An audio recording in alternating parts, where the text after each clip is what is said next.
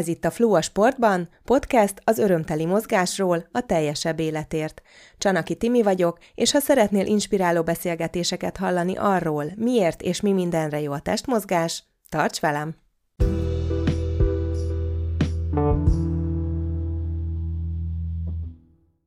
Az Imáron podcast törzs vendég Bíró Zsolt, a Debreceni Labdarúgó Akadémia sportpszichológusa, korábbi triatlonos élsportoló ül velem szemben, akivel a sportpszichológia, labdarúgás, a triatlon, valamint a bullying után most a sportsérülésekről is beszélgetünk. Szia Zsolt, köszönöm, hogy ilyen nagy lelkesedéssel hozol ennyire fantasztikus témákat. Szia Timi, köszönöm a felkérést. A sportsérülések hallatán elsőre legtöbben a fizikai sérülésre, annak orvosi kezelésére és a felépülést segítő gyógytornára asszociálunk. A téma pszichológiai vonatkozására viszont csak kevesen gondolnak, maximum akkor, amikor a sportoló sok időt kényszerül kihagyni, és akár demotiváltá is válik, mert mondjuk nem tud versenyezni a sportsérülések témaköréhez milyen módon kapcsolódik a sportpszichológia és a te munkád? Képzeljünk el egy ö, utánpótlási sportolót, akinek az élete a sport legfontosabb dolog, a céljai évek óta a sport körül forognak, és ö, képzeljük el, hogy egyik napról a másikra ezt így elvágják, hogy amit eddig csináltam minden délután órákon keresztül, azt most, most így megállt, nem csináltam tovább.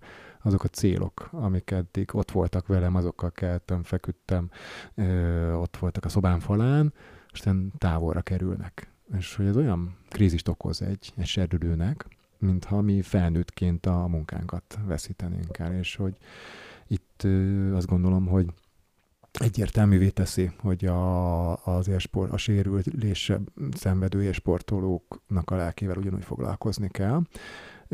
Ez nem azt jelenti, hogy nem képesek másképp megoldani csak pszichológussal, de hogy a pszichológus is részt vesz ebben a rehabilitációs folyamatban, akár a többi stábtaggal együtt, akár a játékosnak a rehabilitációjában is.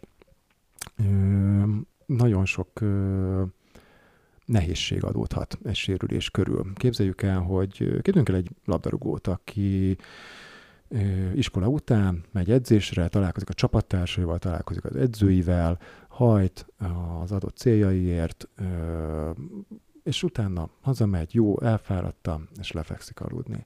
Na most, amikor meg, megsérül, akkor nagyon sok minden megváltozik. Nem találkozik annyit a csapattársaival, nem találkozik az edzőivel, nem él át sikerélményt. Valójában ott van még az a sokszor nagyon sokáig elhúzódó fájdalom, amit az adott sérülés okozott. A sérülés utáni időszak tele van bizonytalansággal, mert még nem tisztázott, hogy meddig fog tartani, mikor térhet vissza, mire van szükség, lesz műtét, nem lesz műtét fája az egyáltalán, bírnom kéne azt a fájdalmat, én vagyok a gyenge, mert nem bírom, tehát hogy, hogy, hogy teljesen egészen másként éli a, az életét egy, egy sérült játékos, mint amíg, amíg úgymond nem volt ilyen, ilyen nehézsége. Elveszítheti az én hatékonyság élményét, hogy neki van helye a csapatban.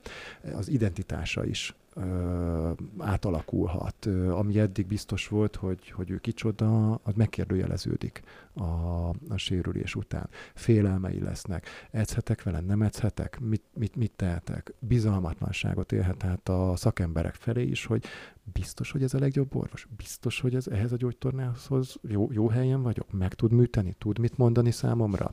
Ö, rossz stratégiákat választhat, mert hogy eddig mi működött? Ha kimaradok még edzésen, ráteszek még fél órát. Most pedig azt mondják neki, hogy nem terelheti. Most pedig inkább csináljunk kevesebbet. Tehát, hogy, hogy egészen másként kell hozzáállni a sérülés rehabilitát, bizonyos szempontból másként kell hozzáállni a sérülés rehabilitációhoz, mint ahogy eddig az élsporthoz állt. Ugyanakkor amit mi itt kérünk a játékosoktól, hogy ugyanolyan profi mentalitással álljon a, a, a rehabilitációs edzésekhez is. No, de hát ez már a munkának a, a része, a pszichológus munkájának is a része, hogy ezt a szemléletmódot erősítse a játékosokban. És akkor konkrétan hogyan tudod segíteni a játékost, amikor lábadozik? Tehát akkor ez már a rehabilitációs szakasz. Igen, nevezhetjük ezt ilyen sérülésmenedzsmentnek is. Kialakítottunk egy protokollt a, a kollégákkal, gyógytornász kollégákkal, az orvosi timmel, amit, amit követünk, Mm, alapvetően egy hosszú távú sérülésnél, tehát itt a hosszú táv most legalább két hónap, de akár kilenc hónap is lehet, egy keresztszalagszakadásnál, az elején biztos, hogy jön a játékos. Itt nagyon fontos, hogy egyrészt azért is jöjjön, mert a pszichológus feladatai közé is tartozik az, hogy felkészítse erre az időszakra, erre a krízis helyzetre. Mi vár rá, mi fog történni, mikor lechet majd, milyen érzelmi nehézségek lesznek majd számára, hogyan a megküzdő képességét hogyan tudja majd használni ebben az időszakban. Egyrészt ebben tud neki segíteni a pszichológus, egy heti rendet, napi rendet segíthet összeállítani a legelején, ugyanakkor különböző relaxációs, vizualizációs technikákkal, a, akár a fájdalom tűrését tudja segíteni, akár a gyógyulási folyamattal kapcsolatos bizonytalanságát tudja csökkenteni a munka során. Az elején még nagyon fontos, hogy a fájdalom az valójában jó is, mert megvéd. Megvéd attól, hogy valami butaságot csináljak, hogy testi órán beálljak kosarazni, és, és, és aláássam a kollégák, a gyógytornászok munkáját. Tehát, hogy, hogy elfogadni ezt, hogy, hogy, hogy, hogy nagyon rossz élmény a fájdalom, de hogy most ez hasznos. És nagyon rossz élmény a félelem, de hasznos is, mert, mert a félelem is megvédhet az újrasérüléstől, hogy azért nem jelzem az edzőnek, hogy na, én most már megyek csapatedzésre, mert nem fáj, de még félek. És igenis a rehabilitációs folyamat egy, egy, egy elég hosszú szakaszán kell, hogy legyen egy egészséges félelme a gyerekeknek, ami megvédi őket attól, hogy, hogy ő leugorjon a, nem tudom, négy lépcsőfokról majd az iskolában, mert most éppen elfelejtette, hogy már, már fáj neki. Tehát, hogy igazából egy felkészítés zajlik megküzdési technikáknak az aktivizálásával a folyamat elején. Ö, általában a folyamat közepe az a második szakasz, amikor már a gyógytorna is olyan, hogy kicsit emlékeztet arra, hogy edzésen vagyok, már megizzadok, már van izomlázam. Azt szoktuk mondani, hogy amikor az első izomlázát átéri a sportoló a rehabilitáció során, akkor az úgy segít egyet. Mert az identitását egy kicsit visszakapja, ő megint sportoló, ő megint nem, tehát nem csak arról van szó, hogy ő most elfáradt, és végre a, a, a stressz is egy kicsit most újra tudja a sporttal csökkenteni a stressz, nem kell máshoz fordulnia, hanem, hanem tényleg átéli, átérzi, hogy fejlődik. És Ebbe, itt ilyenkor azzal tudjuk segíteni őket, hogy ez a rövid távú célokat tűzzön ki. Most nem kell arra gondolni, hogy, hogy milyen karrier céljai vannak. Segíthet egy vízió természetesen, de ilyenkor különösen fontos, hogy a mai napon mit tudok tenni. Mai napon azt a gyakorlatot tízszer fogom megcsinálni, úgyhogy végig koncentrálok tökéletesen, és fontosak azok a kis centiméterek is a gyógytornálnál, hogy hova teszem azt a testrészemet, a csípőmet, hogyan állítom be. Tehát, hogy, hogy ilyenkor ilyen, ilyen szinten, ilyen, ennyire mennyire rövid távú konkrét célokat tűzünk ki, és hogy, hogy tudja megünnepelni, amikor sikerül. Tudjon örülni, tudja, tudjon sikerelményként tekinteni a hétről hétre való fejlődésnek. Tudjon visszatekinteni is, hogy mi az, ami ezen a héten már jobban ment, mint két hete, mert ilyenkor, ugye mivel találkoznak ezek a gyerekek, hát eszükbe jut, hát itt vannak a többiekkel, látják, hogy igen, a másik sprintel, meg kitámaszt, meg bead, meg becsúszik, meg szerel, ő meg ő meg éppen azért küzd, hogy jól tudjon googolni még. De hogy, hogy ilyenkor tudja visszahúzni magát a realitáshoz, az itt és mosthoz, hogy most nekem az a feladatom, úgy tudok újra jó játékos lenni, hogy ezekre az apró célokra figyelek. És hogy ezzel is segítjük azt, hogy a bizalma a folyamatban az megmaradjon, még ha természetes, hogy lesz hullámvölgy, természetes, hogy egy kicsit a motivációja lecsökken, de hogy újra és újra visszatérni ezekhez a napi, heti ö, célokhoz, és hogy a sikereményt meg tudja élni ilyenkor is. Ez fontos. Van csapatszintű visszaintegrációs folyamat, ami szintén segíti a játékost? Igen, itt kétféle szemlélet találkozik egymással. Hallottam már azt is nem egyszer, hogy a sérült sportoló nem sportoló, ez nem itt, máshol, és hogy ne is jöjjön a többiekhez, mert csak azt fogja okozni, a többiek félni fognak, és le fognak sérülni, hogyha megjelenik egy sérült sportoló az edzésen. Ez úgy, ahogy van baromság, ezt így kimerem jelenteni, használtok ilyen szót a podcastedben mi úgy csináljuk, hogy közel tartjuk a gyerekeket. Tehát, hogy a sérült játékos is játékos, ugyanolyan fontos tagja a csapatnak, és a felépült játékos egy erősebb tagja lesz a csapatnak, mint volt. Tehát ez az alapvetés, és hogy közel tartjuk a csapathoz. Legyen ott az öltözőben, találkozzon a többiekkel, vegyen részt a hülyeskedésekben, cívódásokban, ugyanúgy a kis messenger csoportjukban, ugyanúgy legyen aktív, az edző ugyanúgy figyel rá, ugyanúgy hívja be videózáshoz, csapatfoglalkozásra, lazító programra, pszichológushoz a csoportfoglalkozásra, mivel ő ugyanúgy a csapat tagja. Ha ő például a csapatkapitány, akkor ugyanúgy vannak feladatai mint csapatkapitányi feladatok, akkor is, ha most 3-4-5 hónapig nem ö, edz a csapattal, és nincs ott a meccseken játékosként, de ugyanakkor erre is kérjük őket, jelenjenek meg meccseken.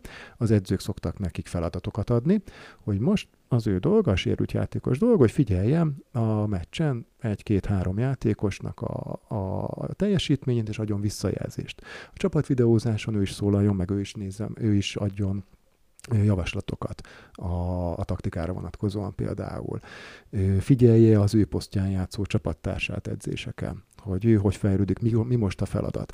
Nagyon nehéz a visszatérésnél a játékosoknak, amikor nem vettek részt ezeken, hogy egyszerre kapnak meg mindent. Egyszerre van az, hogy fizikailag is még oké, okay, hogy egészséges vagyok, de azért azért nem olyan egyszerű.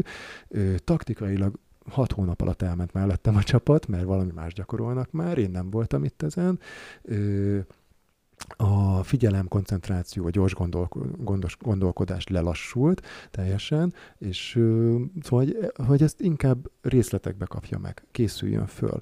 Ö, furcsa, de például szoktunk kérni, hogy videójátékozzanak ilyenkor többet, főleg a visszatérésért olyanokkal, ami kihívást jelent hogy például a gyors gondolkodás, döntéshozatal az jelenje meg. Vannak erre ö, egyébként fejlesztő eszközök is természetesen, de hát ezek nem vihetőek haza, de otthon meg egy jó kihívást jelentő videójáték az, az, az segíthet például a visszatérés előtt. Ez nagyon szuper, az egész szemléletmód fantasztikus. Köszönöm. Az elismerés az egész akadémiának szól. Még mielőtt rákanyarodunk a prevencióra, a szakmai tím miből is áll nálatok?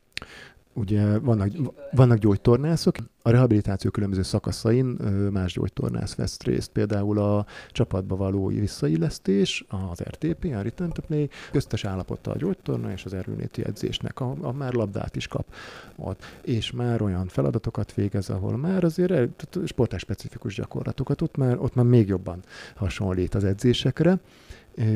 Van az orvos, tehát a sportorvos, egészségügyi asszisztensek, sportpszichológus, ugyanakkor dietetikus, nyilván nem csak ilyenkor vesz részt, de ugyanilyen fontos, és felhívjuk a figyelmüket, hogy ne hagyják el magukat. Ők profi focisták, akkor is, amikor éppen hat hónapig sérültek, és az étkezés ugyanolyan fontos.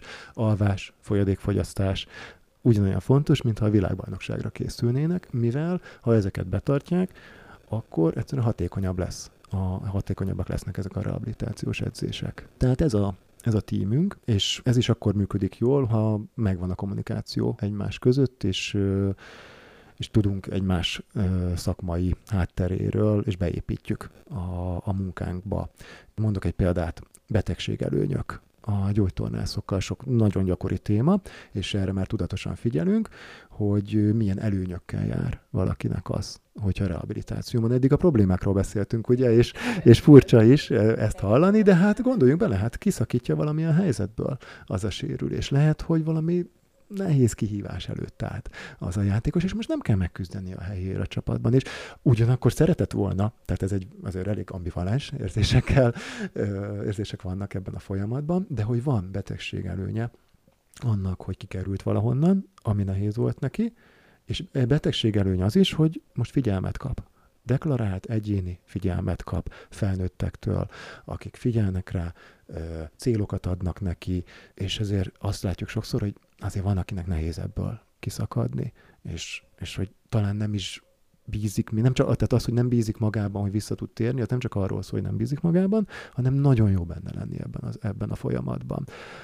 Természetesen van, aki az ellentéte is már rohanna vissza, és vissza kell fogni, de hogy például tudatosan figyelünk a betegség előnyöknek a kiküszöbölésére. Ha már így szóba hoztad a betegség előnyöket, arról is beszéljünk, mire taníthat minket egy sportsérülés. Amikor olyan sportolókkal beszélgettünk, akik ö, voltak sérültek, és hosszú távon sérültek, azt szokták megfogalmazni, hogy hogy, hogy, hogy nagyon sok mindent tanult. Például van olyan játékos, aki akkor kezdett felnőttként, vagy felnőtt kori hosszú távú sérülése után kezdte el komolyan venni a bemelegítést. Mondta, hogy soha, 25 éves koráig soha nem vette komolyan a bemelegítést.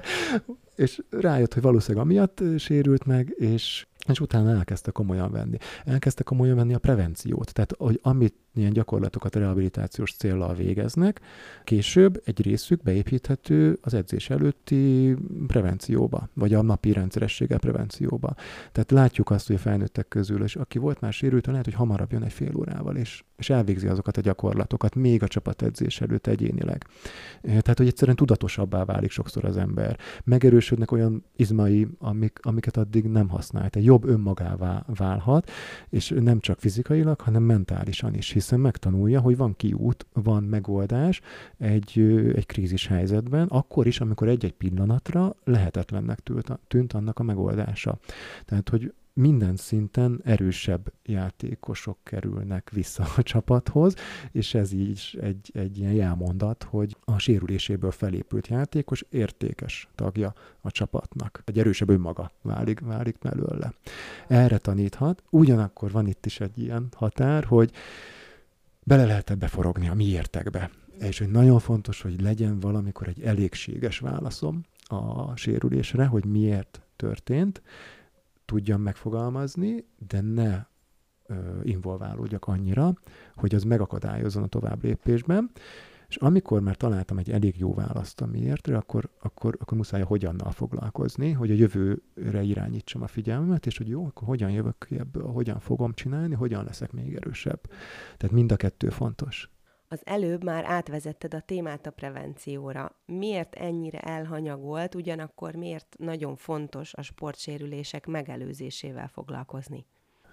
Lehet azért is elhanyagolt. Most nekem az jut eszembe, hogy a sportolók ugye sokszor sérthetetlennek érzik magukat, akik nem történhet meg velem. Nem csak a sportolók, ez bárki érezheti, de a sportban menve, hogy nem történhet meg velem, hogy megsérülök, hát annyira erős vagyok, hát bármire képes vagyok, hát, hát olyan gyors vagyok, mint alig néhány ember a környezetemben, oda tudom lőni azt a labdát, ahova én akarom, ö, emberek érzelmeit tudom befolyásolni a teljesítményemmel, tehát hogy egy, egy ilyen érzést adhat, egy, egy sértetetlenség érzését, és ez, ez sokszor elég indok arra, hogy hát akkor nem olyan fontos az a bemelegítés, az úgyse az edzés része.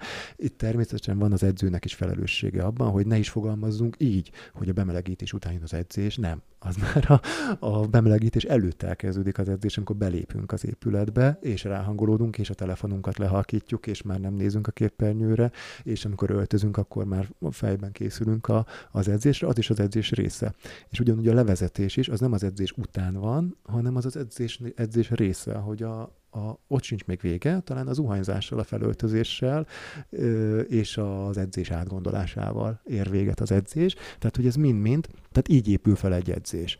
És hogy talán most itt csapatsportban kevesebb, de egyéni sportokban sokszor látni, hogy elkésik valaki, akkor, akkor jó a bemelegítés, megvannak, már állok is be már csinálom. Vagy hogyha hamarabb el kell menjek, akkor a fő részét megcsinálom az edzésnek, és a, majd a levezetésből lecsípek. Tehát, hogy ez, ez mind-mind talán ebből indulhat ki, hogy hát velünk ez nem történhet meg, az nem olyan fontos, de egyszerre meg is kell feszülni, és el is kell tudni lazulni, amikor annak helye van. Én innen indítanám, hogy, hogy sokszor félreértelmezzük, hogy, hogy az élsportolónak annyi a dolga, hogy nagyon keményen edzen, és pont, de hogy nem, rengeteg minden ott van, amivel sokkal hatékonyabbá teheti az edzéseit ezt a kemény munkáját, és, és ezzel meg is előzheti a sérülések kialakulását. Ugyanakkor bizonyos személyiségi jegyek is hozzájárulhatnak a, a nagyobb valószínűségű sérülésekhez. Ki kell indulni abból, hogy természetesen van olyan csapatsportban egy kontaktsérülés, hogy nem lehetett volna megelőzni, ezt is el kell ismerni, de van olyan azért, például, aki olyan ingerkereső, szenzoros ingerkereső, könnyen belemegy helyzetekbe, nagyon kockázatvállaló, hogy olyan helyzeteket is bevállal, amit már amit már nem, nem kellene. És ez is egy fontos tanulás a focistáknál is, hogy, hogy van olyan helyzet, ahol már nem teszem bele a lábam. Nem ér annyit az a helyzet, majd megoldjuk máshogy csapatszinten. Lehet, hogy labdavesztéssel jár, persze, de nem, nem tudom stabilan tartani a lábam, kész, meg is van a sérülés. Nagyon sokszor ilyenkor is ö, jönnek rá arra, hogy hogy nem, elsősorban magára kell figyelni meccseken, és, és nem lehet mindent bevállalni már, mert, mert ezzel járhat együtt. Ugyanakkor például a külső kontrollosoknál lehet jellemző. A külső kontrollos azt jelenti, hogy a vele való történéseket kívülre helyezi, nem, nem látja a saját hozzájárulását, vagy a felelősségét benne, és ez veszélye is, hogyha ő lesérül, mert mert nem látja, hogy ő ezt elkerülhette volna, de azt sem látja, hogy tehet érte, hogy visszajöjjön. Tehát szerencsére bízza. A másik a hibás, rossz volt a pálya, ilyen, ilyen vagyok, ilyen a sorsom, én egy szerencsétlen játékos vagyok, akinek ez nem sikerülhet, és talán ők is, ők is kevésbé látják, hogy van haszna a prevenciónak. Szóval, hogy megvannak ennek így a, azt gondolom, hogy a gyökerei, gyökerezhetnek ezek szemléletmódokban, személyiségben is, talán a szemléletmódot könnyebb változtatni. És ebben van nekünk felnőtteknek felelősségünk, hogy, és ez mind a, a megnyilvánulásaink, a kommunikációnkban is gyökerezhet a megoldás. Tehát a prevenciós részét inkább az edző viszi el, és a sportpszichológus inkább a felépülésben segít, jól értem? Vagy azért adtok támaszt abban, hogy legyen egyfajta alap lelki-mentális jól lét, ami segít a fizikai jól lét megőrzésében is? Igen és igen, mert igen, ö, direkt kontakt munkamódban ö, jellemzőbb ez a felállás, amit először mondtál, hogy igen, az edzőnek talán több része van a megelőzésben, és jobban elkerül hozzám egy gyerek, amikor megsérült. De ö, van egy ilyen projektünk, vagy így hívjuk ezt, hogy az élsportoló életmódra való felkészülés, és abban abszolút szerepet kap a mentális jóllétnek a, a fontossága, és ennek része az, hogy hogyan vigyázok magamra, hogyan tisztelem saját magamat, a határaimat, hogyan jelzem, amikor már, már sok lenne. Még egy példa, fiatalon ide kerülő játékosoknál, akik kollégisták, ugye más városból jönnek, leigazoljuk őket, keményen kell küzdeniük az elején. Sokszor jellemző, hogy egyrészt nagyon sok minden változott a környezetében, megváltozott a lakóhelye, iskolája, csapata, edzője, csapattársai, még talán az edzés is nehezebb neki, tehát, hogy ez kellően nagy krízis ahhoz, hogy, hogy nagyon odafigyeljünk ilyenkor rájuk, hogy, hogy meg tudjuk őket tartani, de ez kell egy jó három-hat hónap, mire ők megérkeznek, úgy valójában. Ugyanakkor azt is meg kell tanulniuk, hogy nem kell túlzottan bizonyítani. Tehát, hogy, hogy jellemző lehet, hogy ő nem fogja kommunikálni azt, hogy fáj neki ott két hét után, amikor most van új csapatban, és meg akarja mutatni. Tehát, hogy megértjük, hogy, hogy, hogy ő ilyen, és ez a, ez a felnőttek dolga, hogy csökkentsék ezt a megfelelési kényszert a gyerekben, hogy nem azért hoztunk ide, hogy most megnyert nekünk a bajnokságot, ez egy képzés, ez egy hosszú képzés, van időd, nem most kell berúgni a gólokat, jövőre is lesznek meccsek, amik fontosak lesznek, és az a lényeg, hogy szépen, fokozatosan fel legyen majd építve. Tehát ez egy közös munka az edző, a pszichológus és a játékos között is. Bár csak mindenki ilyen profi szakmai tím gyűrűjében játszhatna és nevelkedhetne. Köszönöm szépen az interjút. És köszönöm szépen ezt az elismerést az Akadémia nevében.